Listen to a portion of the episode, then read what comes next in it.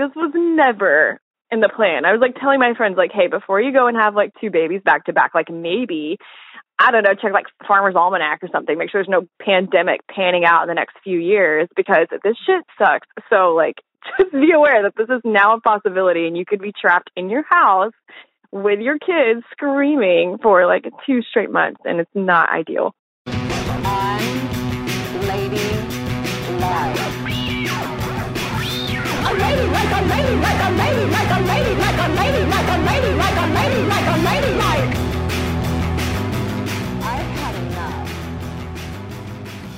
Caroline? Cristen? Today's the big day. Unladylike, the podcast has been sheltering in place since we went on season break in early April, and it is finally time for her to step out again. And yes, y'all, she is wearing a mask. well, in related news, Cristen, uh, this is my first episode coming to y'all from my roommate's closet. And I'm I'm not gonna lie, I actually love being in a really enclosed space. yeah, I'm really loving any womb-like spaces these days too, because as you know, Caroline, as everyone knows, we've basically been living in the upside down, where one, global pandemic, and two, home is where the everything is. You know, allegedly non essential jobs, gyms, daycare centers, doctor's offices, your neighborhood BYOB bar. Like, they've all moved home. Yeah, uh, COVID has really put a fresh spin on the idea of having it all, Cristen, which oh. is why we're starting this season of Unladylike with one of the most loaded questions you can ask someone these days. How are you doing? Yeah, I mean, I think we can all agree with the unladylike listener at the top of the show that uh, it is not ideal. Um, you know, this is a super emotional time for folks on so many levels. And a lot of us are experiencing just different shades of grief over lost loved ones, lost jobs, or simply just like a lost baseline peace of mind. And Cristen, as of this recording, you and I haven't had close friends or family members who've gotten sick from COVID, but the pandemic has definitely changed our plans for 2020.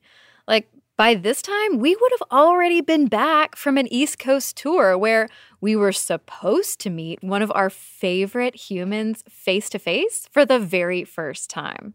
Yeah, our first tour stop was going to be in Chicago, home to Tyler Feder, the amazing artist who illustrated our Unladylike book.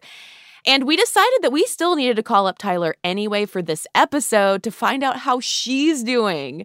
So, Tyler just published a book of her own, and it honestly couldn't come at a better time for those grappling with a lot of loss right now. Dancing at the Pity Party is a graphic memoir, which is like a graphic novel, but it's a true story. Um, it's not like a regular memoir with a lot of graphic imagery in it. it like feels weird every time I say it. Um, anyway, it's about my mom dying of cancer when I was 19. And it's like the whole enchilada from like when she first felt symptoms to then the diagnosis and when she died and the funeral and everything and then learning to like be an adult without a living mom and it's not 100% sad. A lot of it is sad, but it's not only sad. it's it's not like the notebook or something. um. this unladylike episode isn't 100% sad either. Tyler says that creating Dancing at the Pity Party was essential for her processing her mom's death and also being able to make art through that. And we think that hearing from someone who's really been through it and come out the other side of grief can hopefully offer some perspective and comfort to listeners right now. And speaking of listeners, Cristen, after we hear from Tyler, we're going to hear from unladies who've left us voice memos and called in to share how COVID is impacting their day to day lives. Then we're closing it out with a much needed Zoom trip to our favorite unladylike therapist, Dr. Joy Harden Bradford.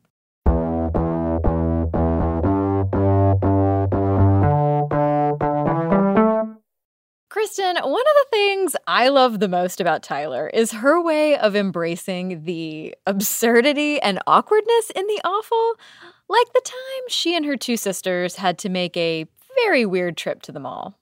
We went shopping for like funeral clothes at Forever 21 and it was like blasting like club music in there and a cashier said to me and my sister, "Are you looking for anything special?" And we were like, "No, that's okay." and we just like keep going through all the colorful clothes trying to find like anything that was all black. Flash forward to this spring when Tyler was supposed to be out and about for her Dancing at the Pity Party book tour.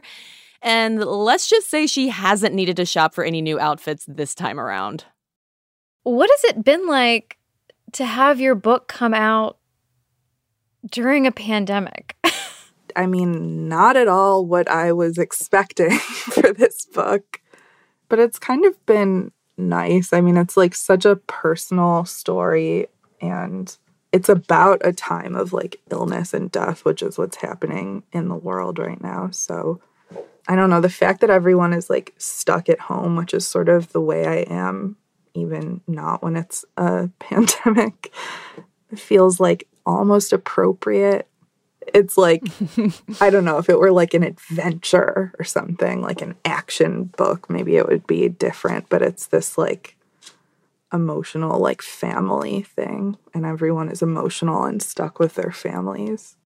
So, a lot of people are experiencing grief right now, you know, whether that's because a family member passed or like just because life is so upside down. But grief is never just like one thing and it's not static. So I'm curious like how has grief evolved for you and what have you learned about it, especially now that you've written a whole book about your mom?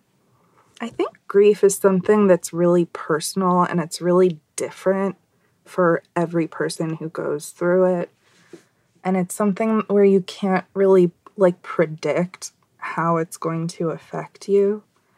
So, like when my mom first died, my dad was just crying in public all the time.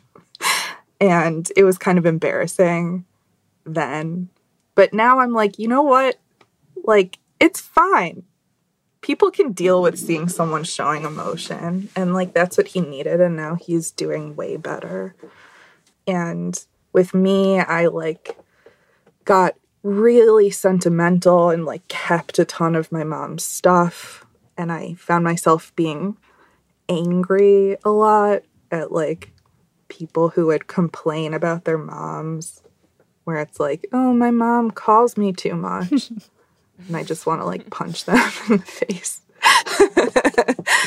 and I would, you know, never say any of that. I just feel like, oh, yeah, that sucks. But yeah, it's just everyone's different and it's still very much a part of my life. That's like another thing I've learned. Like, it's not gonna go away. And I'm okay with that. I mean, so it's been 11 years now since my mom died. And most of the time, I'm totally fine. It's just like something I know about myself is that I have a dead mom. It's like a quality of who I am. But sometimes I'll just like have a whole like breakdown from like watching a movie or just something really small. And it's just like something I have to deal with, just like any other part of my mental health. Has the like the current environment, the way things are, like has this moment stirred up any additional emotions for you around the book or like around grief? I'm like not a particularly like touchy-feely like physically kind of person, but I have just been wanting hugs so badly during the pandemic and I live by myself with a cat who does not like hugs, but he has to deal with that because I'm going to give him them anyway. but there is there's something relatable about the uncertainty in all of this and that was something that was really hard about my mom being sick is that we were sort of like itching for any kind of like positive like theories or possibilities that we could find. So it sort of feels like that's what we're doing now. It's like, oh, could the pandemic end by fall? Like, are we going to be able to do Halloween like normal? And that is like kind of how it was with my mom. I, I used to think, like, oh, will she be able to see me graduate from college? Like, do you think what's going to happen?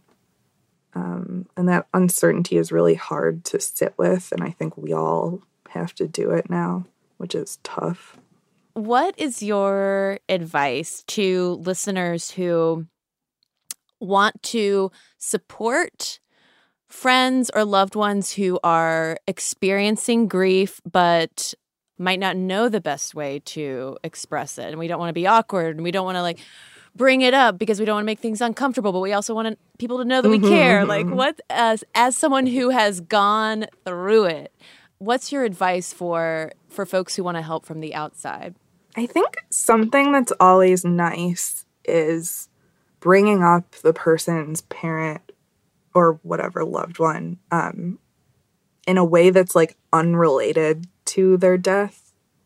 Or like if your friend mentions their like dad or whoever to ask questions and be like, "Oh yeah, what was he like?" or whatever because it's it's such a like balm to get to just talk about her when I'm sad and talk about not the sad stuff. I also found one of my cousins said to me after my mom died, like, I can't imagine what you're going through. And that was like my favorite thing that anyone had said. Cause like he couldn't imagine it and he was like acknowledging that. And it just, it made it easier to talk to him about it. Just like, it really like validated how I was feeling. I think also just like being available to your friend just like for regular friend stuff, but not uh taking it personally if their your grieving friend is like unexpectedly canceling plans or something like that because everyone's different. I just think like validation, asking questions, bring a baked good. like, no one's going to complain if you bring a baked good. That's just like, I guess, unless someone's like allergic to gluten, but you can bring a gluten free baked good. Well, Tyler, thank you so much for talking to us today, but um just for I mean, you've you've you've really imprinted on unladylike in so many ways and we just are thrilled for you and your book and yeah, it was but so fun to get to actually talk to oh you. Oh my God, you too. Thank you.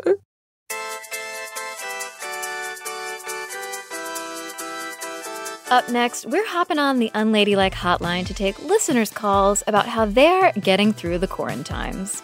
Don't go anywhere.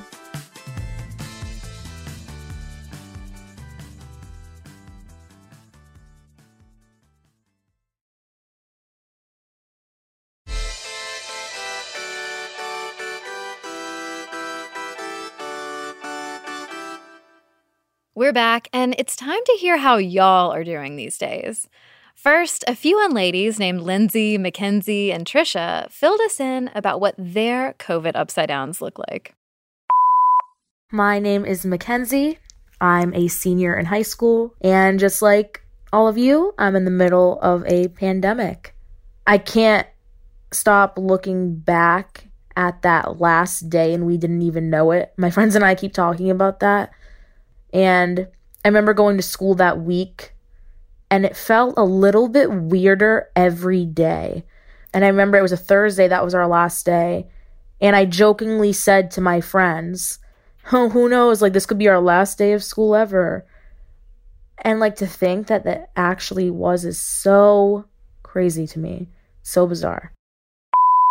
Hello, this is Trisha, and I had COVID 19. Uh, I am an essential worker. I work in the healthcare field and worked before and after being sick. Um, I was sick starting in about mid March. It took me 12 days of fighting every day with doctors and hospitals to get myself tested. And that experience was extremely stressful on top of already feeling like garbage. So, what I'd really like to get out there is if you do get sick, don't be afraid to advocate for yourself if you're able. Take care and stay safe out there. Much love to all of you. Y'all, it is straight chaos. We're all just like in survival mode all day, every day. And at the end of the day, I'm just like high fiving myself, like, hey, I did it. like, I survived another day with these like crazy kids and a husband that gets to like shut himself in our office all day while I'm just like, you know, watching cartoons and Baby Shark on repeat. We heard from a number of overwhelmed moms like Lindsay who just needed to let off some steam, as well as folks going through just some straight up relationship issues in quarantine, like our next caller, Melanie, who phoned in bright and early from Australia to catch us up.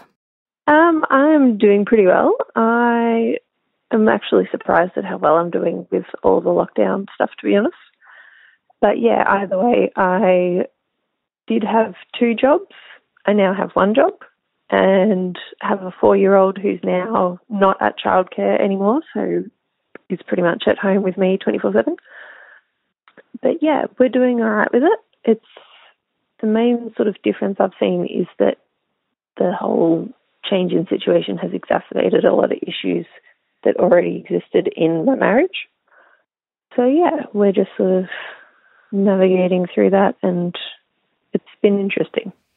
Yeah, so what issues have y'all been having to work through now that you're kind of stuck together?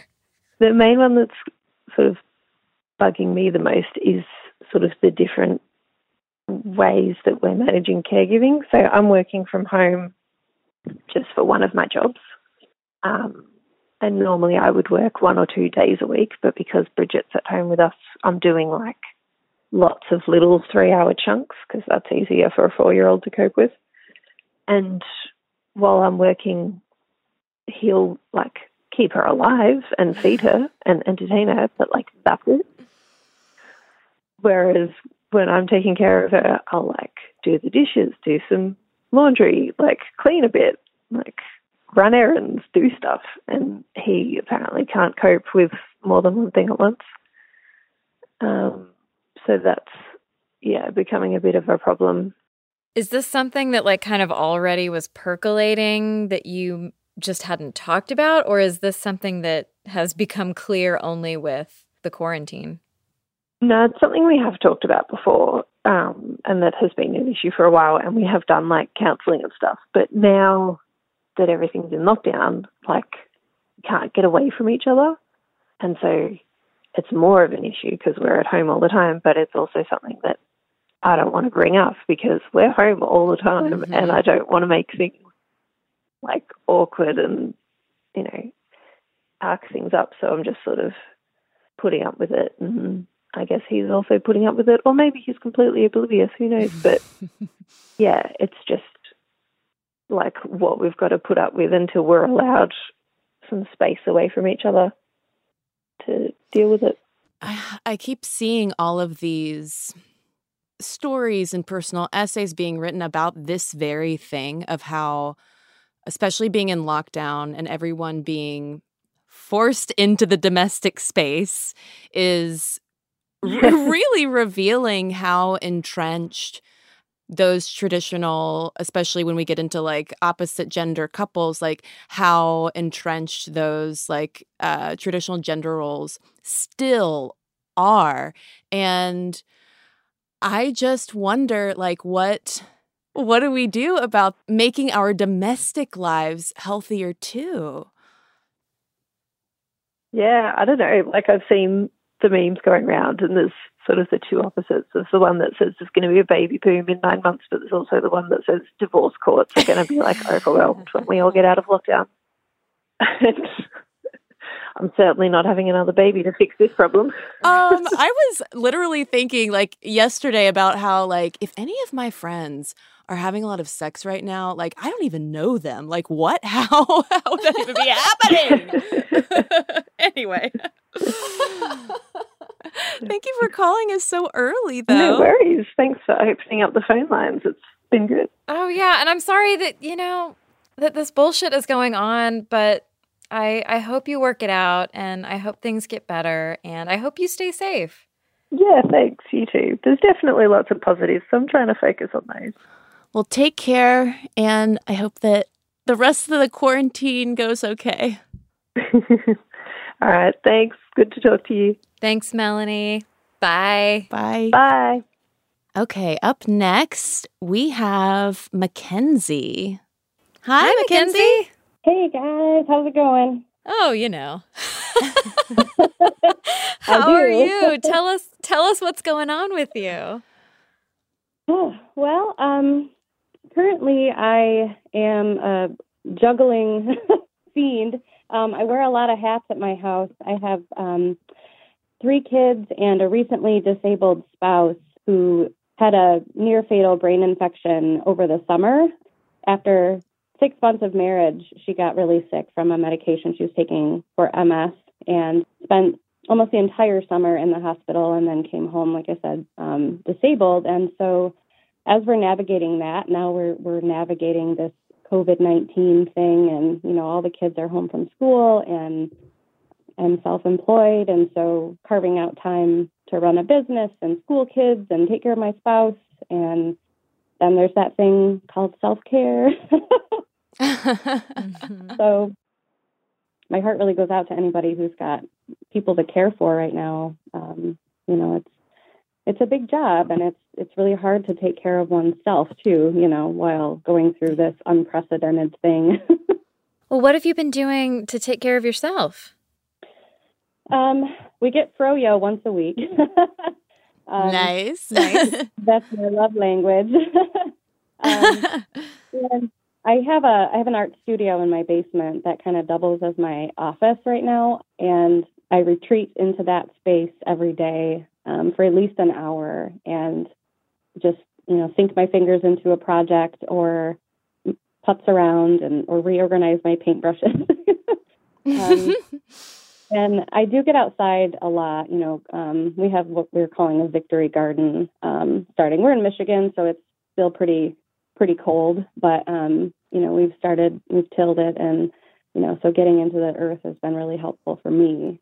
And yeah, just taking breaks and making sure to get away from it all is something I'm really working on right now.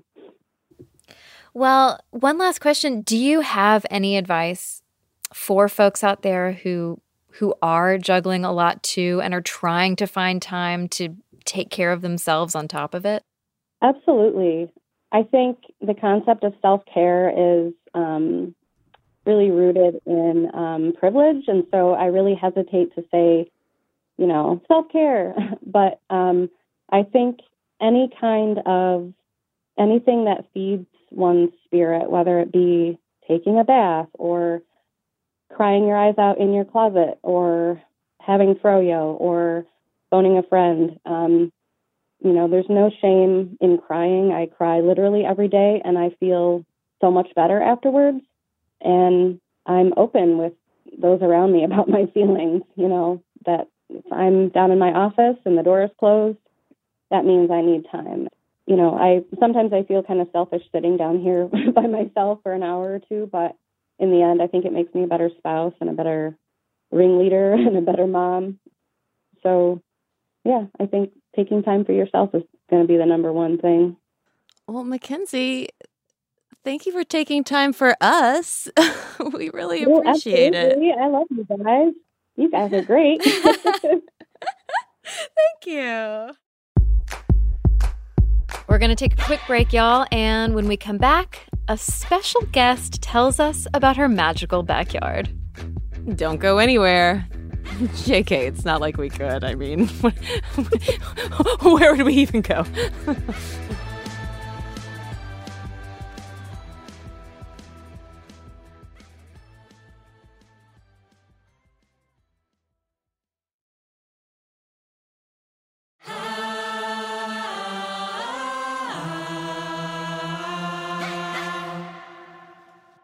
We're back taking your calls on life in the time of coronavirus. All right, Caroline, let's hop back on the Unladylike hotline. Uh, Cristen, we seem to have someone pretty special on the line. Hi, Mom. Hey, Cristen. Hey, Caroline. How are you all? Hi, Nancy. oh, good. I I'm so curious, Mom. Besides, you know, trips to the grocery store and whatnot, what is bringing you a little bit of joy these days, Mom? you know the answer to that question. No, I don't. You know how much I love my backyard Yes, and my birds. it's a great backyard. I really am grateful for more time to really listen and pay attention to what's going on in my backyard and finding and noticing, oh, the hummingbirds have come back. Uh, the blue grosbeak has come back. And uh, one really fun thing was two days in a row, the black snake that lives in our backyard came out and I hadn't seen him in ages, and he's an important friend because he helps monitor the chipmunks, hopefully. But it's just those are the things that have just looking just it's I think it's been nature. Those are the things that have really taken a look and listening and things like that. And watching my little garden, my tiny little garden come back. Well, Mom, thanks for calling in. well, thank you for answering my call. Well, I love you very much. I love you, and I think this is wonderful that you're doing this, and and um, I love unladylike. Tell Dad I say hi. I will do that. Good to talk to you, girl. You girl. too, Mom. Women, you're not girls, you're women. Ah. All right. I love you Bye, all. Mom. Bye. Bye. All right. Our next caller is Michelle. She is a teacher in Kentucky. Hey, Michelle, what's going on? Hi, how are you? How how are you riding out the whole quarantine situation? How how are you doing? Well, I really miss my class. I really miss my students and hmm. their routines. And I don't know, it's just it, it's just getting boring. I think just being at home and doing work just from home, trying to find a balance because it's so easy to spend hours in your computer. How are how are your students faring? Like not so much like schoolwork wise, but like are they um does it seem like they're doing okay? Like emotionally. Yeah. Um, you know what? I think some of them are really struggling and some of them are doing maybe a little bit better. I know there's some students that might be having a really hard time. Um, I have this student and he's a very good student and I've noticed that he had not done any work. So I sent him a text through Remind and like a few days later he just replied something like, Hey, Mr. Rojas, it's been really hard in the quarantine. I apologize. And I mean, you never know. I mean, you see the kids in your classroom, and sometimes you don't think about all those things they're going through at home. So I'm guessing he must be going through something. And uh, I mean, I'm not going to be mean or anything. I just need to understand everything that he's going through. And I'm, I just told him, you turn in your work whenever you're ready to turn it in. It's okay. And I mean, that's the only thing that I can do. And try to show them support. Well, Michelle, thank you so much for calling in. We really appreciate you taking the time. No, thank you for having me. It was nice talking to you. You too. Stay safe and thanks for calling. Thank you. Okay, next on the line, I think we've got Aurora. Hi. So where are you where are you calling in from? I'm calling in from Albany, New York. And I'm I'm 16, so I'm uh and I go to a boarding school in Massachusetts. So I have been this is like the longest I've been with my parents in like the last year and a half. Whoa, tell us about that. How's it going? It, it is hard. I think, you know, as a teenager, right now it's like the time that we like should be like expanding and kind of moving away from our parents and spending more time with friends and kind of like figuring out who we are. And I think I don't know, but I feel like for a lot of us young people, this might be the first time where we have to like sit down and we can't really run from ourselves. So I'm trying to like work on myself and like look inward and see like okay what and listen and like see what I need to do so I can become even in this midst of all this like the adult that I want to be eventually. Well, Aurora, how are you holding up day to day? It ebbs and flows. Like some days I'll be like, like, oh yeah, I want to like do all these things and I can accomplish them. And other days I feel really down and really anxious about like the state of the world or being away from my friends. Um, and you and you feel I feel really alone. So it, I think I'm just like also kind of telling myself that all of my feelings are valid and okay, um, and just like take it one step at a time. And I also I'm not trying to make myself. I in general I have a problem with like feeling like I'm not doing enough. You know, I'm not like getting enough done. And I'm like, okay, you have to let that feeling go. Um, and you have to like do the things that make you feel good. And it's important to stay active, but also realize that like burnout is a real thing. Um, and it's not, that's not sustainable and that's not going to help you. So I think like trying to let go of like these kind of toxic things that I tell myself that are actually hurting me. Uh, can I just say that some of the stuff that you're saying took me years to figure out. like, wow, I'm very impressed. Uh, and I'm just like, I'm over here quietly taking notes, like, hmm, okay, I'm going to be doing this. this, this. Avoid burnout. You're right. You're right. No, you're right. I can't do everything. You're right. Do you have older friends who, like, can't walk across the street stage for graduation or, like, can't have a prom mm. and all of that stuff? Yeah. Yeah, I am I'm pretty close with the seniors and I think just thinking about the like loss that will never I'm really glad that I'm not a senior um and that I'm a sophomore, but I can't imagine like also just like the springtime and kind of like these closing months of your high school career is like a time for closure um because it's a big chunk of your life it's like four years and you're also like going off to college and it's just like this real stepping stone um and that you don't get that, that's really, really hard. I think goodbyes are really important. Uh, and, and this is not a proper goodbye. Um, and, and also like four years, like, you know, everyone's like worked really hard and like grown so much. I feel really, really a lot of empathy as much as I can for the people who won't be able to get those kind of closing moments. Well, thank you, Aurora. We really like talking to you. Thank you so much. Yeah, it was really lovely to talk to you too. Oh, Caroline, it's time for therapy with our next and final guest, who is a returning guest, I should say. Yeah, y'all might remember Dr. Joy Harden Bradford from episode 43, How to Feel Sad.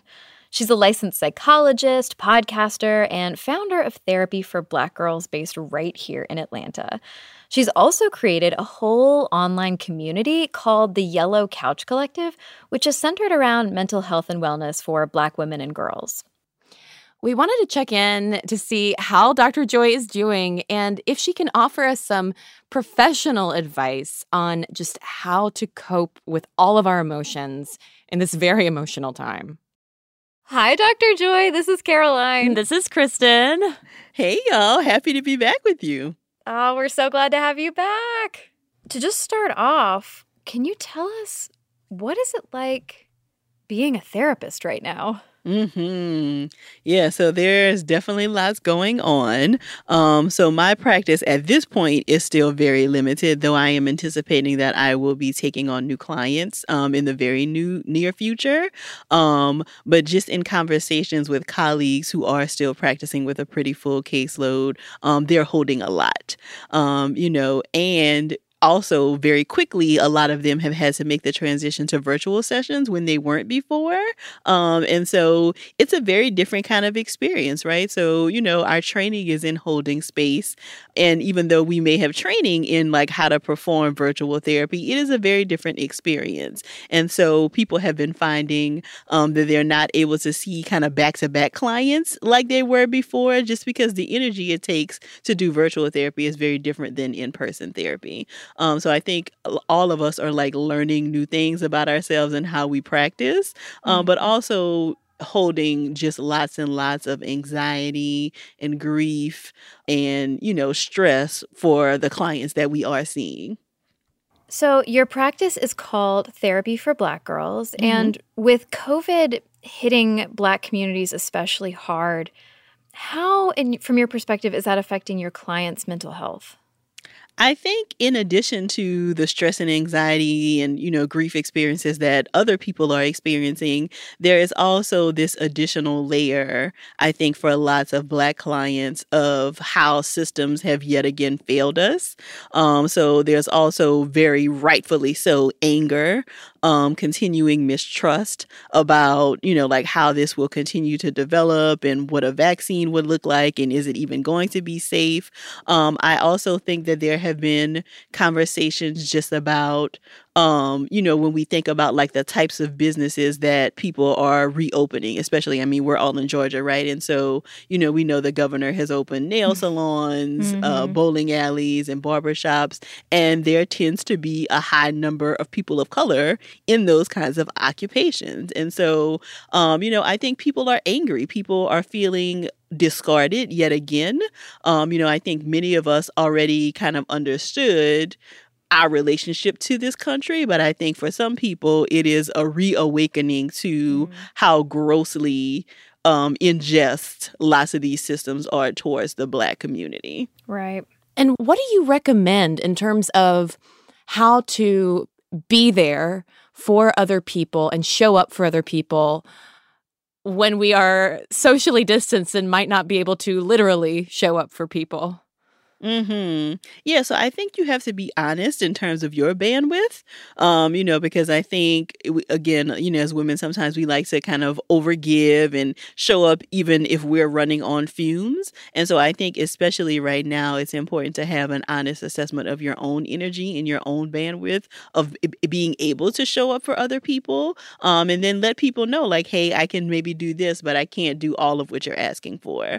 Um, but if you do have the bandwidth, if you do have the energy then I think it is helpful to make sure that you're checking in with people. Um, so, hey, just thinking about you, wanted to send you a quick text. Um, if you're able to kind of drop off little care packages, if you live in the same city as people that you love, then doing those kinds of nice little surprises and, and small gestures, I think, can be helpful um, for people who may not who may find it difficult to get out to go to the grocery store or pick up medication, you can offer to do things like that. Um, so I think small gestures can go a really long way, especially given that we are not able to gather with one another right now in the ways that we've been used to. So, as listeners will remember when they listened to our episode with you before, we we have talked to you before about like managing and experiencing our sadness. Mm-hmm. But we're also hearing from a lot of people who are dealing with grief yes. and anxiety. Mm-hmm. So, what is your advice for managing all of those mixed up kind of turbulent emotions right now? And is it different from what it would normally be? Hmm. So I do think that there are some special circumstances here that add a different flavor, so to speak, to what anxiety and grief is looking like right now. Um, I think particularly related to grief, I think that there are lots of different reasons for grieving right now. Um, and so, you know, one, people are grieving the loss of loved ones who have passed due to COVID nineteen, or who have passed for other reasons, and we are not able to gather um, to kind of memorialize people in the same same ways. And so I think that that has made it really difficult to experience like the closure that you usually get from being able to gather at a funeral and talk with old family members and those kinds of things that typically would happen that kind of give you some sense of closure to a, a loss those things are not happening. And so I think people are having to reimagine what kinds of ways they can still connect with family and loved ones to memorialize the lives of their loved ones. Um, so that may mean, you know, kind of getting together on Zoom to share your favorite memories about um, your loved one or cooking their favorite meal together and then having conversations about that. Um, and then, you know, hopefully when we are able to gather, gather again, then you're able to maybe have more of a traditional type of memorial service. But I think people are also grieving, and again, rightfully so, the loss of what they thought this year would be like, right? So for people who, you know, lots of different things, right? People were getting married, um, having their first children, uh, graduating from high school and college, or, you know, graduate school. People had athletic competitions, like all of these things that have been upended because of the state of affairs right now. There's also space to grieve that, right? And I think sometimes people are getting into this feeling guilty because they feel like, oh well, I've not lost a loved one or my my family has not been hit, so I don't deserve to grieve those things. But you do deserve to grieve those things. That is something that you were looking forward to, and so it's okay to say, oh, this kind of sucks that this doesn't look like what I planned it to look like. Um, so to be able to find somewhere that can hold space for that conversation for you, I think is going to be really important. Is there anything, Dr. Joy, that we haven't touched on that um, you would like listeners to know in terms of um, just surviving, getting through this time, um, mm-hmm. and, and mental health management? Yeah, so I think it's really important to remember that we are all just doing the best that we can. There is no playbook for how to survive a pandemic. Um, you know, you will hear lots of conversation about, oh, if you don't come out of this with a new business and a new book and all of these things, please ignore those things. Um, you know, and but I but I want to say if how you are managing your stress and anxiety is by pouring it into new projects, then that is great for you. But that doesn't mean that that is the only way to survive this. You know, so lots of people are just trying to get through one day after another. Um, so please don't feel pressure to learn all these new skills and new tasks and hobbies. Again, if you feel like you want to do that and you have the bandwidth, then totally fine. But for everyone else, really, if all you can do is get to the other side of this healthy and mostly okay, then you have won. That is the goal for this. Yeah, I thought I was going to learn to uh, make jewelry. we all just laugh. Uh, yeah. Yeah. Dr. Joy, thank you so much for taking time mm. to check in with us. Uh, we really appreciate it. You're welcome.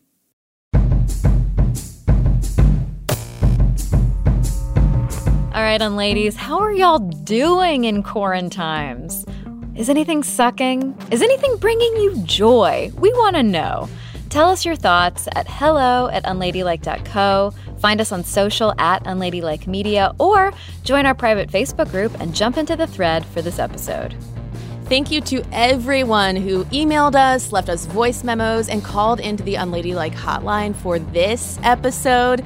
We heard from so many of y'all that we could not include every single voice. And someone that we wanted to spotlight is our Atlanta neighbor, Aisha, who called about being a caregiver for her mom. Aisha works with an organization called Caring Across Generations, which advocates for caregivers and was founded by past Unladylike guest Ai-jen Poo. So definitely go check out their work at caringacross.org. Plus, if y'all want more of Dr. Joy, which we know you do, be sure to check out our episode from March 2019 called How to Feel Sad. It has Dr. Joy and it also has Nora McInerny. For this episode's sources, transcripts, and our weekly Unladylike newsletter, head over to unladylike.co. You can also pop by the shop while you're there to glow up your work from home uniform with an Unladylike sweatshirt. Nora Ritchie is the senior producer of Unladylike. Gianna Palmer is our story editor. Shruti Marate transcribes our tape. Our music is by Flamingo Shadow, Amit May Cohen, and Sarah Tudzin. Mixing is by Andy Christens. Sound design and additional music is by Casey Holford. Executive producers are Chris Bannon, Daisy Rosario, and Unladylike Media. This podcast was created by your hosts, Cristen Conger and Caroline Ervin of Unladylike Media. Next week. That was a time when playing two women on alternative radio, one was too much, especially if you were doing something that they didn't understand. They would just say, Tori, you're going to destroy your career and I'm like, well, if I can't wake up and look at myself in the morning, who cares? Self respect, right? Y'all, we're talking to the one and only Tori Amos, patron saint of straddling piano benches. Make sure you're subscribed to Unladylike. Find us in Stitcher, Spotify, Apple Podcasts, or wherever you listen to podcasts. And remember, y'all, got a problem? Get Unladylike. Let me do all the mic handling right now, and then I'll be ready. Who's Mike? oh, there's so much terrifying tape already on this track.